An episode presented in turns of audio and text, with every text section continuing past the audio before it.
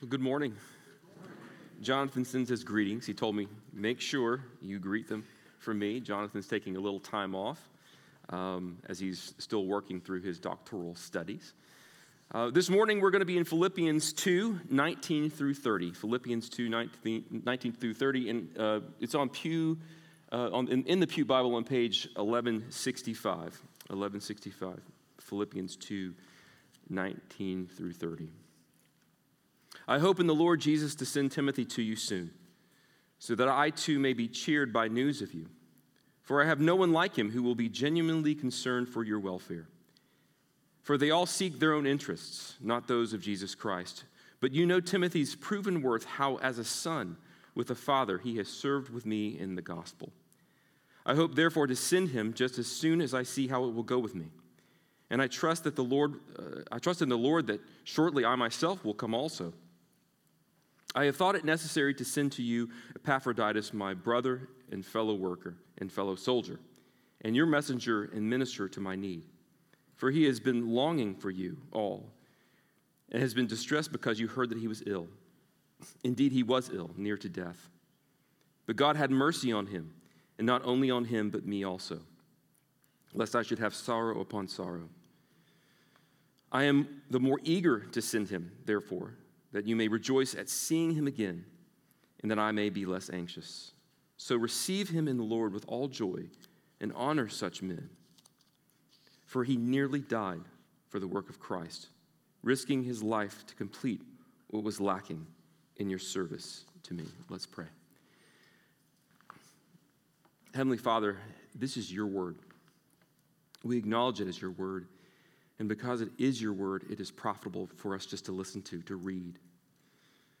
Father, bless the preaching of your word, even though I am a broken vessel. Father, bless the preaching of your word, that having heard it, we may somehow be changed by the power of your Holy Spirit. For it's in Christ's name we pray. Amen. Well, on January 8th, 1956, five missionaries, including Jim Elliot and Nate Saint, encountered a hostile group of Indians from the Auca tribe of Ecuador. In the weeks before, Nate Saint, the pilot, had flown them over the tribe and they had attempted to lower gifts uh, in a bucket on a rope. And after they finally received a, a return gift from the Auca tribe, they landed to make initial contact. And things went well at first. They gave one of the men of the tribe a ride in the airplane. But by Sunday, the encounter with Auca would end with Elliot and uh, Saint and the other three missionaries killed by Auca warriors. Now, Jim Elliot didn't go to Ecuador to lose his life, but he knew that it was a possibility. Years earlier in his journal, he, he wrote a quote that has since inspired generations of Christians and missionaries.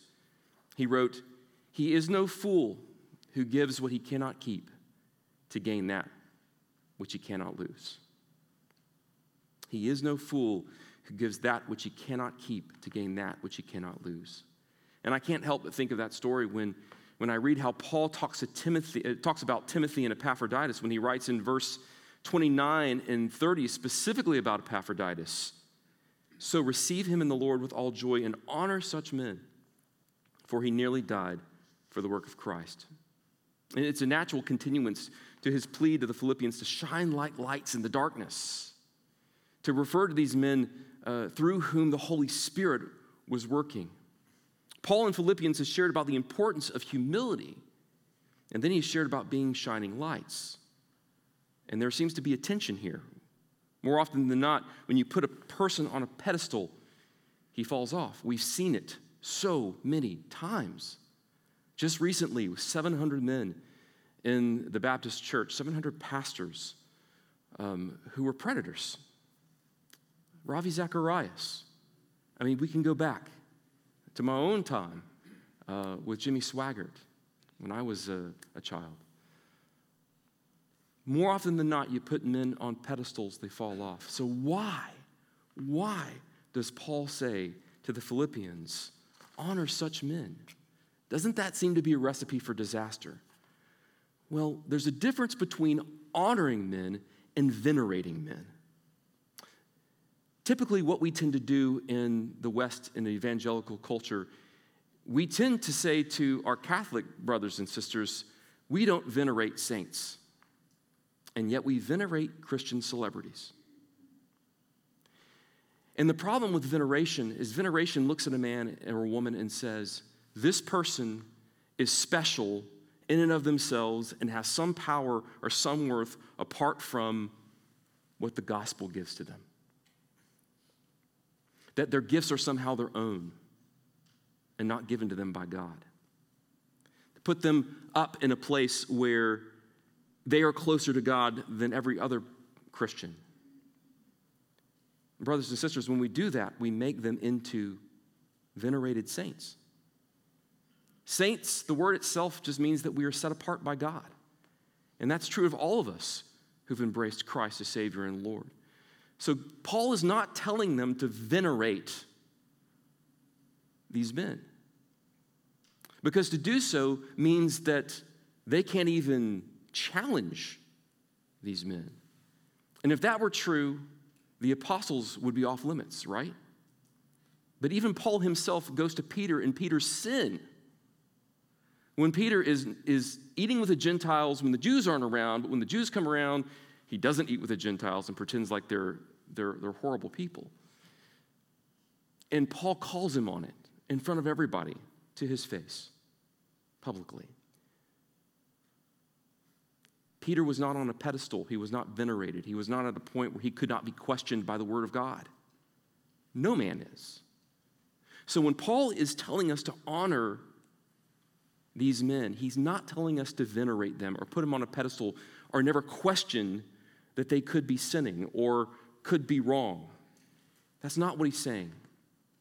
Instead, it's the sort of honoring that shows what God is capable of doing in and through every one of us. It's focusing on what God is doing in these men, what God has done through these men, and letting it inspire us that God can do, if He could do that with them, He could do that with us. And that's the beauty of Peter's life, isn't it? I mean, Peter is the New Testament Jacob. The guy messes everything up. And yet, God calls him to lead his apostles. Jesus sets him apart. And yet, he's a failed man, like all of us. But there's an honor that we can have of what, as we see what, what over the course of Peter's life, God has done in and through him, where he's brought him, where he started, and where he finished. And that can encourage us. Honoring the faith of others encourages us in our own faith. Paul knows that the Philippians need to be encouraged. Paul is in jail, and they aren't certain that they're ever going to see him again. On top of that, Epaphroditus has been ill to the point of death, and Paul knows that they need the encouragement of seeing how God has sustained the life of Epaphroditus. He refers to that in verse 26 For he has been longing for you all and has been distressed because you heard that he was ill. But more than just relief that Epaphroditus made it through the illness, Paul also knows they need to see the selflessness of Timothy and the service of Epaphroditus so that they would be encouraged by what Paul said at the very beginning of this letter He who began a good work in you is faithful to complete it to the day of Christ Jesus. Epaphroditus and Timothy are examples of God's good work. And that's why they're to be honored. They're examples that the Philippians need to see to be encouraged in their faith, and examples that Paul needs to see to be encouraged in his own faith. Wait a minute. Hold up. What did you just say, Paul? What, wait, why does Paul need to be encouraged in his faith, you might ask? Well, everyone needs encouragement. And Paul's not a super saint. Remember, we just talked about that. He's a human being just like us. And I think we get the idea that he's some sort of Yoda figure that can just, you know, put out his hand and, mm, and sense the force somehow and know exactly what's going to happen in the future. So that he never has to struggle with knowing what God has planned for him. But that's not true. That's not how it works. That's not how God set it up. His whole point here is that, that, that Paul yes, learns revelation, but that revelation is about Jesus Christ. Paul doesn't have all the answers. He doesn't know. He struggles early in, in, the, in the epistle to know whether he's going to go home and be with the Lord or he's going to stay and continue to minister to the Philippians and to others. He's wrestling with those things. He doesn't know the conclusion. So don't ever think that these saints are different from us. These, apostles are different from us in the sense of knowing what the future is going to be. Yes, they know their ultimate future, but they have no idea what's going to happen from day to day. They didn't get some kind of, you know, spidey sense that this was going to happen or that was going to happen. At times, God revealed certain things to them, but they did not know every single thing that was going to happen. And so Paul can still struggle. He can still wonder. He can still be depressed. He can still be in prison, and he can still wrestle just like you and I wrestle. But so that you don't just believe me, what I'm saying, look at the word. Verse 19 I hope in the Lord Jesus to send Timothy to you soon, so that I may be cheered by news of you. Paul needs to be cheered. Verses 23 and 24 I hope, therefore, to send him just as soon as I see how it will go with me. He doesn't know. And I trust in the Lord that shortly I myself will come to you also. I don't know, but I'm trusting that this is what the Lord is going to do.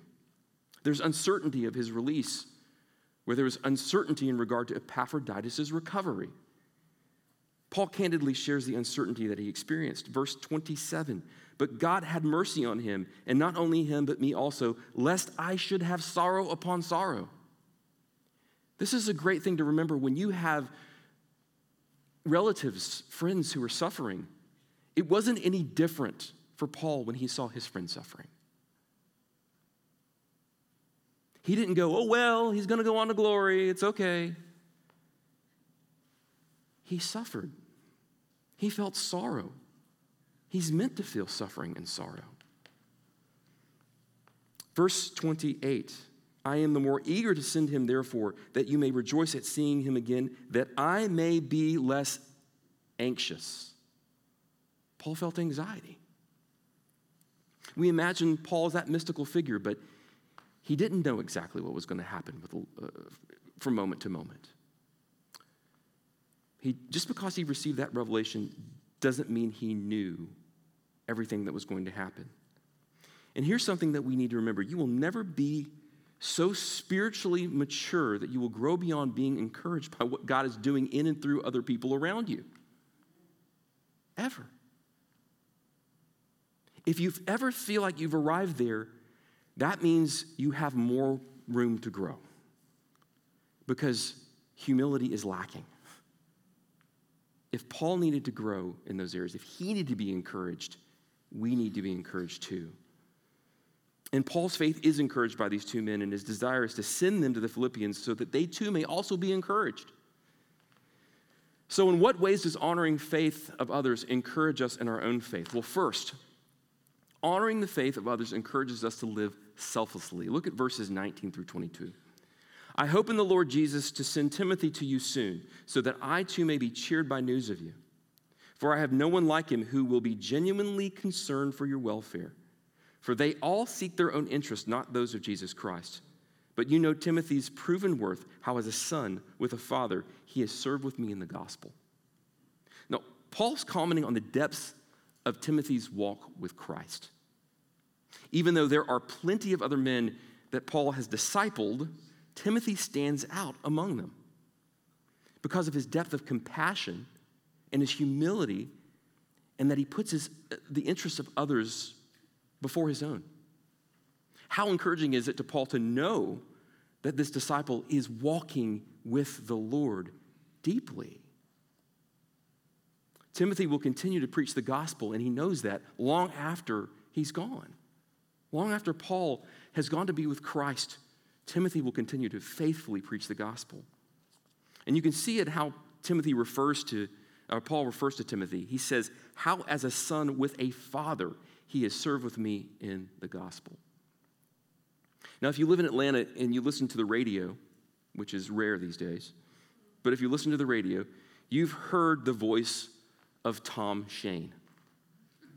You know his iconic voice assures you that uh, when you shop with them, you have a friend in the diamond business. And you know the locations of the stores are in Gwinnett, Alpharetta, and Kennesaw. Open Monday through Friday till 8, and Saturday and Sunday till 5, and online at shaneco.com.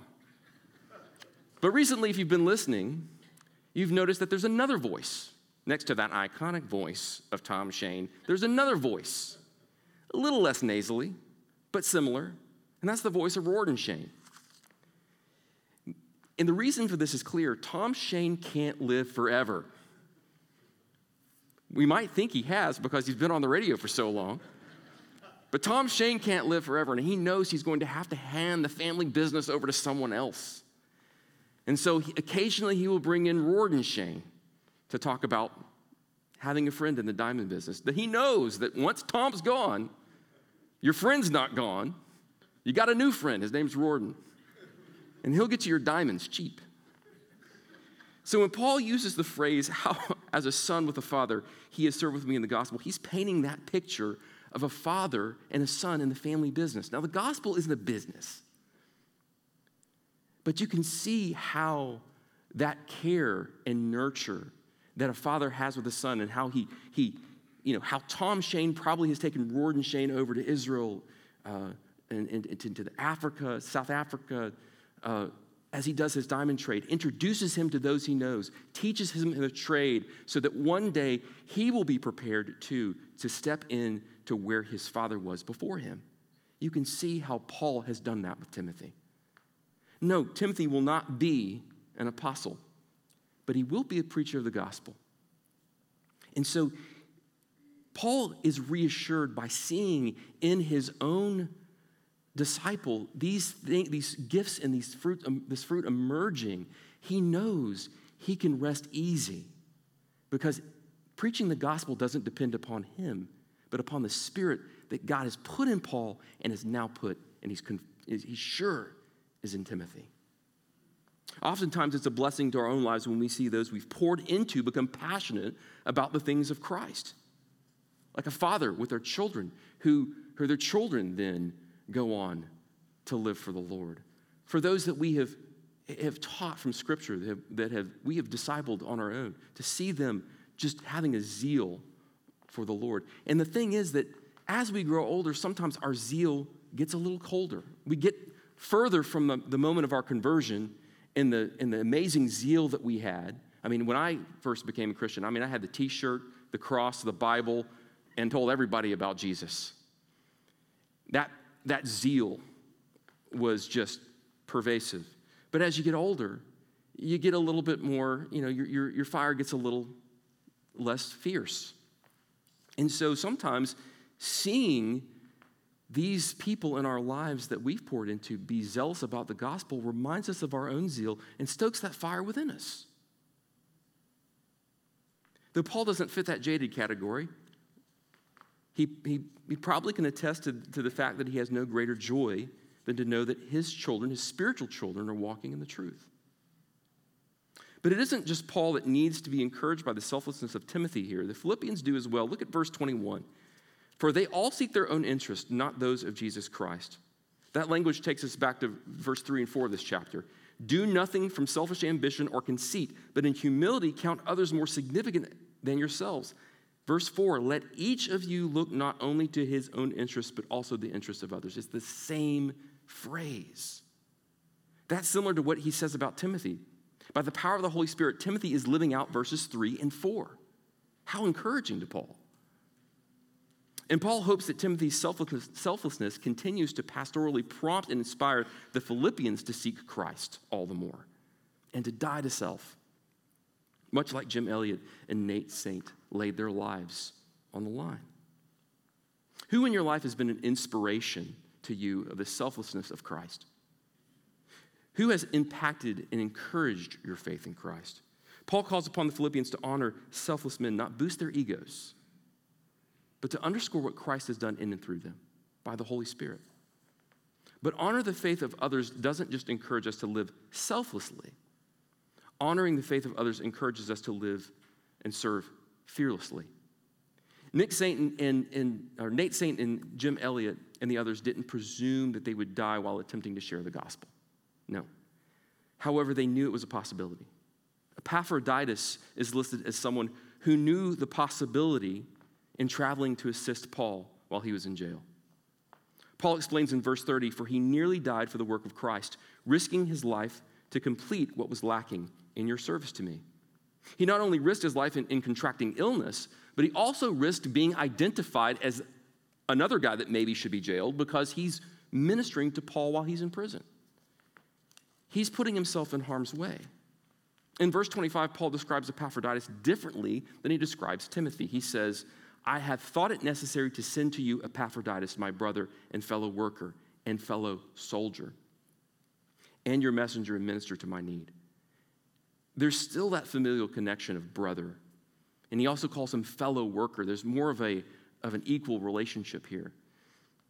But then he calls him fellow soldier. That term soldier is particularly striking and indicates that, that perhaps Paul and Epaphroditus shared that same view as the, as the gospel is the war on the kingdom of Satan and the powers of hell. That Epaphroditus was aware that his faith was hostile to the world in which he lived, and even more so, hostile to the evil one who attempts to hold, the, hold dominion over the kingdoms of men. A soldier is aware, is aware of the dangers and is aware that he lives in hostile territory. Epaphroditus knew well that his mission was dangerous. But in spite of these things, Epaphroditus served the Lord by ministering to Paul. This fellow soldier, as we have seen, was sidelined by a major illness, as described in verse 27. Indeed, he was ill, near to death. But God had mercy on him, and not only him, but on me also, lest I should have sorrow upon sorrow. You know, there's an element within all of us that craves safety. You know, we live in the West where we have not had to endure the kind of persecution that those in the East have had to, to endure. Now, more and more, we're beginning to have some forms of persecution, but not to the extent that our brothers and sisters in other countries have faced. And we're probably a little bit more hobbit than, the, than, we will, uh, than we are willing to admit, right? We don't want to get involved. We want to stay at home. We want to be safe. We crave safety. And if we're honest with ourselves, that runs through our, our life and our faith. I can imagine many in, in, of the Philippians trying to reason with Epaphroditus before he went, saying, Look, you know, um, this isn't safe. And after it, this happened to him with the illness, you know, I knew it wasn't safe. If the Romans didn't get him, illness and starvation would. Why did he do this? Why did he go? In calling Philippians to, the Philippians to honor such men, Paul is reminding them that the gospel isn't safe. Following Christ is not safe. We've been blessed here in the West to minister in safety, but the early church did not have that luxury. And like I said, many around the world do not have that luxury. And one day may come where it is not safe. It's becoming increasingly unsafe to view the world through the Christian worldview and to express that openly and publicly. Jesus promised exactly the opposite of safety and comfort to those who followed him. But in lieu of those things, he promised eternal peace and eternal safety. Hearing the stories of those who risked everything or lost everything for the sake of the gospel encourages us in our own walk, in our own faith. If God can sustain them through that, he can sustain us too. That's what it says. That's what it reminds us of. If God can accomplish these things through them, He can accomplish these things through us. And we know that when the kingdom of darkness, or when we push against the kingdom of darkness by the gospel, the kingdom of darkness pushes back. But there's no need for us to shrink back because we've seen that God can and does work through other people, His people, to stand against the darkness of this world and to continue to preach the gospel. That's exactly what happened to those five men who attempted to share the gospel with the Auca Indians. Rachel, the sister of, of Nate Saint, and Elizabeth, the wife of Jim Elliot, along with her three year old daughter, did something countercultural, different. They realized the danger They lost relatives, they lost husband, they lost brother to the Auca tribe. What would your reaction be? I want you to think about that for a moment. What would your reaction be? Now, let me tell you what their reaction was. They moved outside to outside where the Auca lived. And slowly and surely, they won their trust.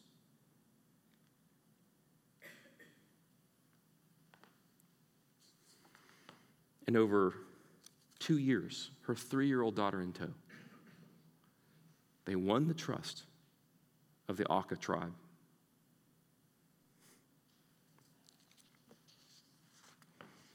And they shared the gospel with them. And they came to know the Lord as their Savior. A few years ago, before the pandemic was a reality,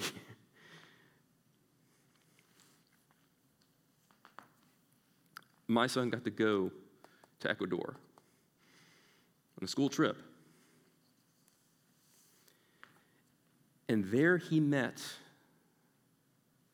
the grandson of the man who had gone up in the plane.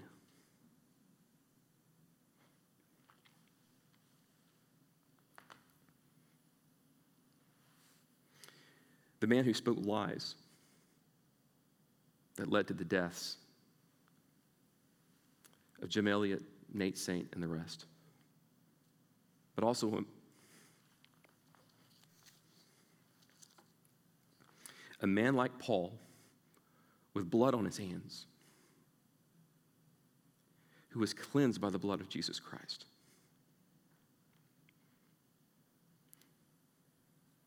And who himself passed that good news on to future generations.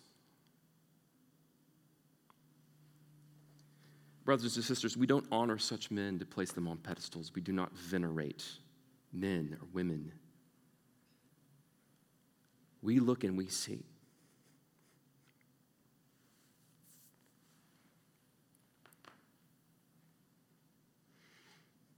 If someone like Elizabeth Elliot and Rachel Saint are capable in the power and through the power of the Holy Spirit in Christ of that kind of forgiveness.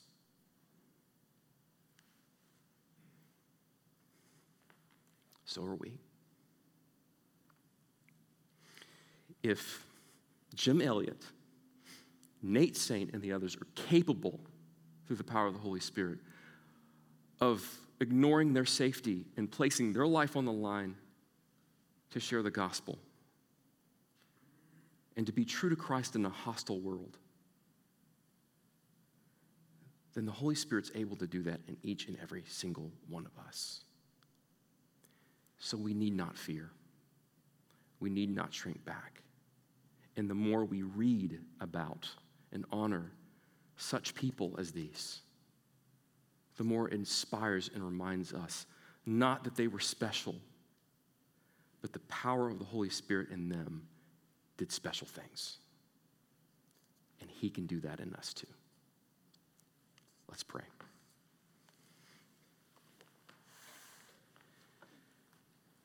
Heavenly Father, we have various struggles in this world. It's becoming increasingly dark and difficult to share the gospel. We lose our zeal, we lose our passion because the world is so dark to us now. Father, help us to remember the lives of your saints, of those who lived this. Lord, help us to be able to, to accurately separate, divide the reality that they were sinners saved by grace and that be, without you they had no power. From the fact that we should honor the fact that, that this was a work that you did in and through them. Father, may you use us in our lives to encourage others around us, our family, our friends, and the watching world. We pray it in Jesus' name. Amen.